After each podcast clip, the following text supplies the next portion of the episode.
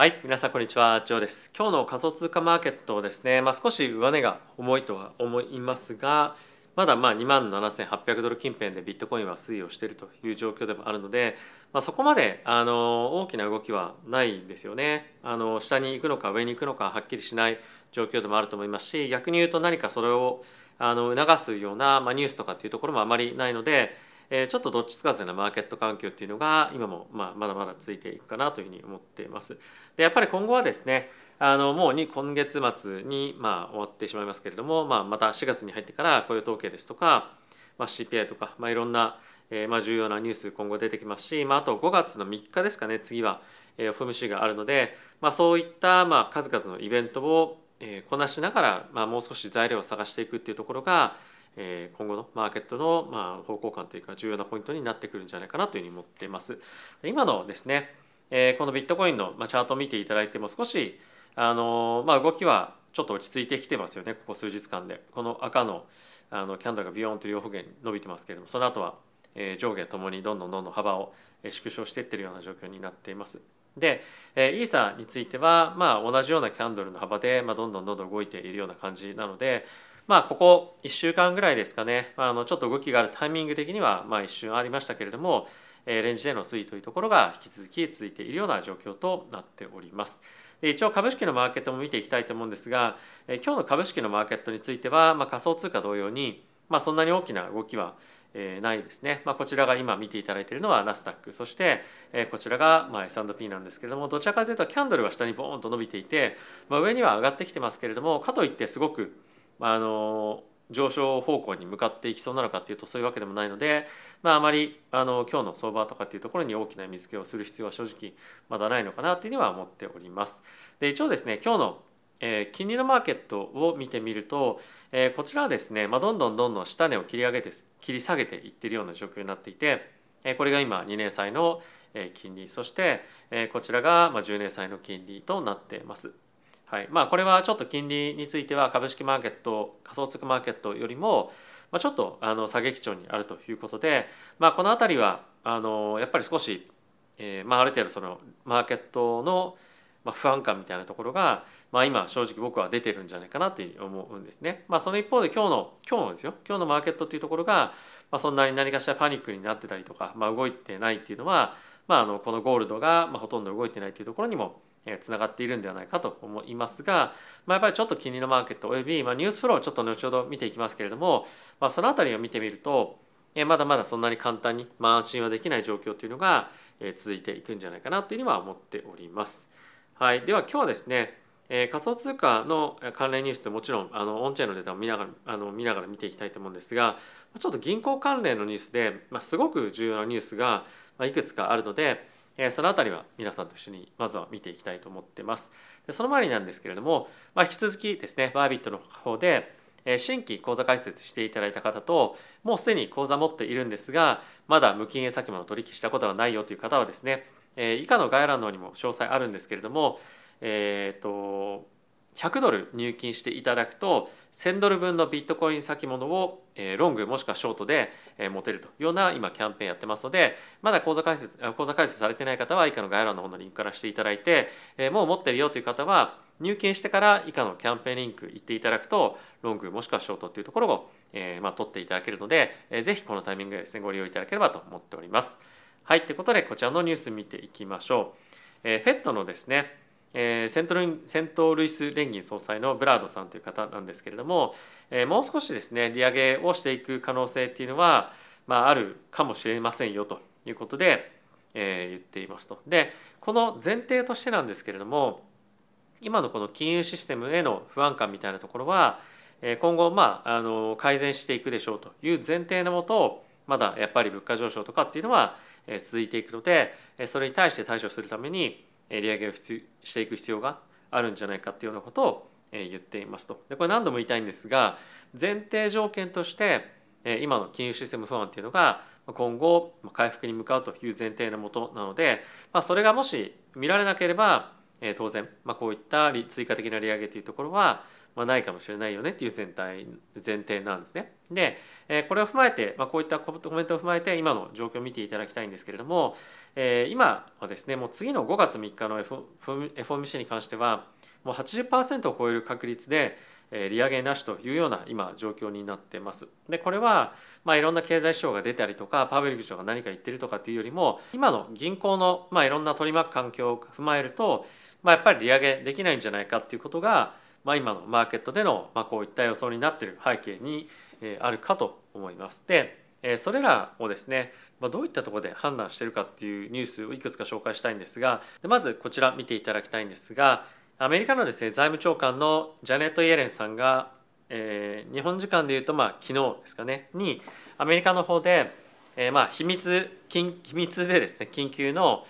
えー、まああのイマージェンシング・ファイナンシャル・レギュレーター集まりみたいなことをですね、えー、まあしますよということをあの言ったらしいです。なので今いろんな議論がされているということで今後何かしら追加的な、えーまあ、金融システムへの対処みたいなところが出てくるかもしれませんし必要性というものが出てくる可能性が今高まっているということだと思うので、まあ、こういったニュースを見てみてもマーケットはまだ少しそんなに安心感を持つべきタイミングでは正直ないんじゃないかなというふうには思ったりはしています。はい、でもう一個面白いと思ったのがですねこちらなんですけれどもちょっと簡単に簡潔にお伝えをしたいと思うんですが、まあ、今回ですねあのシリコンバレーバンクが破綻したじゃないですか。でこれっていつから危ないよっていうふうに思われてたと思いますか？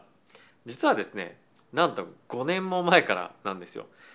でこれがまあ実際にその警告みたいなのもあのシリコンバレーバンクにも言ってたらしいんですが、まあ、対処だったりとか、まあ、あとはその厳しい対策っていうものが、まあ、されなかったということで結果的にまあこのような、えー、まあある意味その危機みたいなものを招いてしまったと。でやっぱり今回ちょっと、まあ、改めて思ったのは、まあ、ある程度事前にあの分かってるんですよね金融システムが、まあ、危ないっていうのは。でそれを伝えてはいるものの、えー、何もしなかったと。で何もしなかったっていうのはやっぱりその何も問題が起こってない状況の中で、えーまあ、政府が無理やりあのトップマネジメントを入れ替えたりとかってやっぱりできないわけじゃないですか。なので、まあ、やっぱりその経営者がまともに、まあ、ある程度その政府が言ってることとか政府のまあレギュレーションに対して対応していくもしくはどういう方向性がまあ本当に今取るべき向かうべき方向なのかっていうのをやっぱり議論するっていうようなことがどれぐらい大事かっていうのはやっぱり改めて今回まあ分かりますよね。で、え、まあそれを考えていくと、まあ、ある程度やっぱりそのトップマネジメントの人のリスク管理能力だったりとか、まあ、その危機に対する考え方みたいなものはやっぱり理解していくのはすごく重要だというふうに僕は改めて感じました。っていうのも前回ですねジェイミー・ダイモンさんあのバンコブじゃなくて JP モルガンの今 CEO ですけれども、まあ、彼は前回の、まあ、日本でいうとリーマンショックというふうに言われているような世界金融危機のタイミングで政府に無理やり救済をさせられたんですよね、まあ、ワシントン・ミューチュアルという会社を。でそれによってものすごく大きの大きなまあ問題だったりとか損失を被ったわけなんですけれども、まあ、そういった経験を踏まえて今回は政府主導でやるんではなくてまず民間で積極的にやっていこうということで動いていると、まあ、これすごくあの、まあ、素晴らしいなと思いますし、まあ、もう政府に全てコントロールされるっていうのはもう嫌だよっていうふうに思っているということですね、まあ、やっぱりそういったやっぱ柔軟性がある、えー、まあ対応ができたりとか、えー、まあそういったキャラクターをですね、まあ、そのトップに据えている、まあ、銀行とかっていうのはやっぱり非常に強いなと思いますし、まあ、日々の、まあ、いろんなところからの言動っていうのはそういったものっていうのは、まあ、我々も感じ取れるんじゃないかなというもので、まあ、ある程度、まあ、そのセクターによって、まあ、どういうキャラクターどういう個性がいいとされるかっていうのは、まあ、あとタイミングによってもあると思うんですけれども、まあ、やっぱりしっかりと、まああのまあ、トップの個性みたいなところは把握した上で、えー、投資するっていうのもやっぱりすごく重要なポイントだなっていうのは今回改めて思ったりしました。はい、で続いてなんですけれどもここから仮想通貨のニュースですね、え、見ていきましょう。え、今ですね FED のバランスシートがものすごく拡大していますというのが、え、すごくえニュースだったりとか議論になってますけれども、まあ、一応そのバランスシートが拡大しているっていうのは、まあ、事実としてありますと。で、えここでですねあのちょっと勘違いしない方がいいんじゃないかっていう、えコメントだったりとかいろんなところで出ていたんですが、ま、どういうことかっていうと、まあ、あのここですね今ピヨンとちょっと伸びてますけれどもあの今この金融緩和がまた起こってるみたいになってるのはあの当然あの銀行からまあ、政府から銀行に対して貸付が起こってるわけなんですよ。ただしそれっていうのはその借りたお金を誰かに貸しているわけではなくて、えー、来た預金のその引き出しの要請みたいなところに対して対応していく準備金として銀行は置いてるんですよね。なのでマーケットに対してそこがお金をバーって流しているわけでは全然ないので、まあ、これを金融緩和っていうのではちょっとやっぱ違うんじゃないかっていうような意見がまあちらほらここ最近出てきていますと。でまあそれは言われてみるとそうだなっていうところもあると思いますし、まあ、あとはですねあの今このマーケット環境の中でえーまあ、どんどんどんどんその金融緩和がもし行われているとすると、もっといろんなところで、あの、権利上昇っていうところにまあつながっていってもおかしくないんじゃないかなというふうに思うんですが、まあ、今そういう状況になっているわけでも正直ないので、まあ、マーケットにお金がジャブジャブに余っているっていうわけでは、まあ、そういったところの動きを見ると、えーまあ、そうでもないのかなっていう感じははしますよね。なので、まあ、ちょっとやっぱり簡単に何かの数字が動いてみたりすると僕もちょっと勘違いしていた部分も一部あるんですけれども、まあ、やっぱりすごく、まあ、ツイッターとかでブワーって拡散して、えー、あまり正直分かってないあの、まあ、じゃもしくはあとちゃんと調べてない上での、結構ニュースが出回ることも多かったりするので、自分でやっぱり調べたりするっていうのは、まあ、すごく改めて重要だなというふうに思った今回の、えまあ、記事でした。はい、続いてなんですけれども、バイナンスでですね、えー、まあその一部の従業員が中国向けかなに対して、まあ、KYC をあの、まあ、せずに KYC をしたというふうに、まあ、するような対応みたいなものをしていたというのが、まあ、今問題になっていましたと。で、これらはですね、まあ、すごくあの、まあ、問題に当然 KYC なので、なるべきポイントではあるんですが、今後どういった対応をバイナンス化していくかっていうところと、あ、あとはですね、まあ、やっぱりこのあのなんていうんですかねこういったことをしているとやっぱりすごくクリプト取引所に対しての、まあ、信頼みたいなものが、まあ、落ちてしまったりですとかもすると思うので、まあ、こういった、まあ、対象に、まあ、どう、まあ、こういったことに対してどう、えー、バイナンスのトップの CZ さんがえ対応するかっていうのもやっぱり注目をしておきたいポイントではあると思いますしあのまあ、やっぱりその政府からのバイナンスに対してのイメージにもやっぱりすごく影響もあると思うので、まあ、この辺りはあの、まあ、正直クリフト全体にとってもあまりいいニュースではなかったんじゃないかなというふうに僕は感じています。はいでまあ、そんな中ですね、えー、クリフトの、えーまあ、ブロックチェーンのそのオンチェーンのデータですね皆さんと一緒に見ていきたいんですが、えー、今ですねハッシュレートがまたどんどんどんどん回復をしてきていると。でハッシュレート回復してくると、まあ、これが価格をですね押し上げる要素になるんじゃないかっていうようなまあ、コメントだったり意見とか、まあ、そういった見方が多く出てくると思うので、まあ、ちょっとそういったものが、えー、まあ出てくるんじゃないかっていうようなことは、まあ、予測していてもいいと思うんですが、まあ、毎回毎回言われているのがそうは言っても、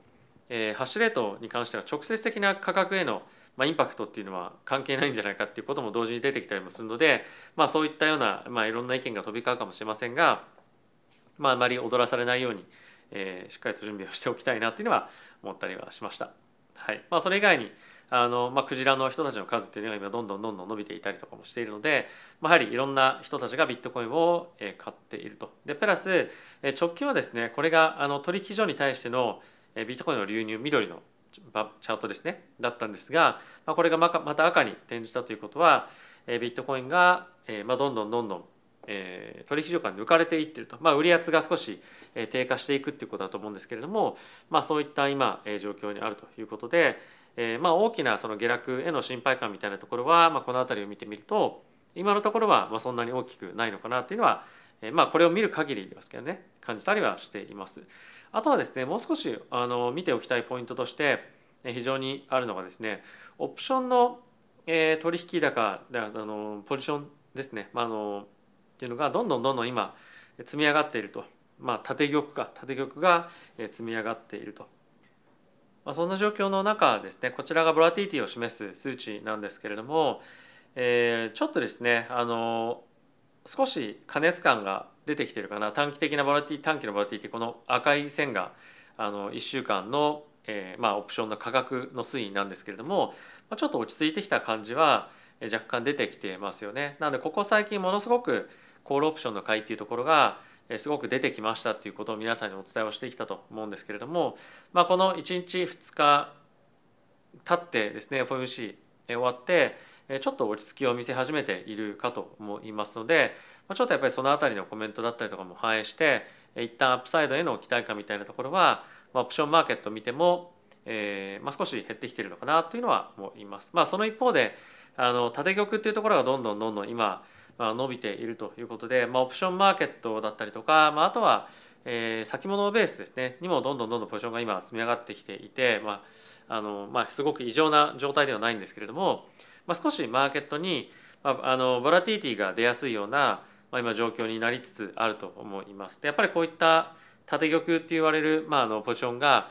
あのマーケットに残っていたりすると何かしら異常な動きがパーンと出た時に、えー、損切りの、えー、まあロスカットっていうのかなのフローが出たりとか、まあ、そういったまあもろもろあのさらにマーケットのアクティビティを助長するような、え、ことにもなったりすると思うので、まあ、少しあのなんていうのかな、まあ、警戒しておいてくださいっていうよりもあの何かがあった時に本当に大きく動くような、まあの状況みたいなものが今、え作られていると思うので、え気をつけておいていただければなというふうに思っております。はいということで、えいかがでしたでしょうか、えクリプトのマーケットをですね引き続きマーケット環境なかなか落ち着かない状況の中で、えいろんなニュース、え出てきてますし、まあ、あとは、えアメリカの方の銀行のですね、まあ、クライシスみたいなところが、えまだまだ来る可能性が、まあ、ある、まあ、さっきもちょっと見たようなえー、シリコンバレーバンクについては5年前から話が出ていたりですとか、まあ、そういうことであればおそらく今他の銀行に対しての議論というのも出ていると思います。実際にイエレン財務長官もですね緊急会合を開いたりとかしていて何を話しているかっていうのは外には出てきていませんが、まあ、それらが今後これ伝わってきてよりまあ多くの銀行に対して救済をするのかもしくは救済の準備をするのかもしくは近い将来何かしらニュースが出てくる可能性もありますしまたヨーロッパの方ではですねえまあ、ドイツバンクだったりとかが、まあ、今非常に、またちょっと危ないんじゃないかというような噂が出ていたりとか、まあ、あとは個人的にはバークレーとか、えー、クレディ・スイスを買収した UBS とかもですねまだやっぱりあの、まあ、危ないんじゃないかっていうにも思ったりもするので、まあ、この辺りはですね引き続き警戒感というのを持っていきたいですし実際に株式マーケット全体としてはそんなに大きな暴落とかっていうのはないんですが、まあ、銀行セクターはですねすごく連日、えー、赤いあの、まあ、火の車みたいな感じになっていて、まあ、結構その株価も下がってるんですよね。なんでやっぱりその後のあたりの動きっていうところが、まあ、落ち着いてこない限りはですねなかなか仮想通貨のマーケットも、まあ、手放しにふわーって上がっていくっていう感じには正直、まあ、あのそういうのは続かないんじゃないかなって僕は思ったりもするので、えー、まああの様子を見ながら補助を積み上げていくっていうことが、まあ、今やった方がいいのかなっていうのは思ったりはしています。あまりやっぱりそういった銀行関連の問題があったりすると本当に何かしらの一個のニュースで、まあ、あの大きく展開変わったりもすると思うのでリスク管理っていうのはしっかりしていただければと思っております。はい。ということで皆さん今日も動画ご視聴ありがとうございました。また次回の動画でお会いしましょう。さよなら。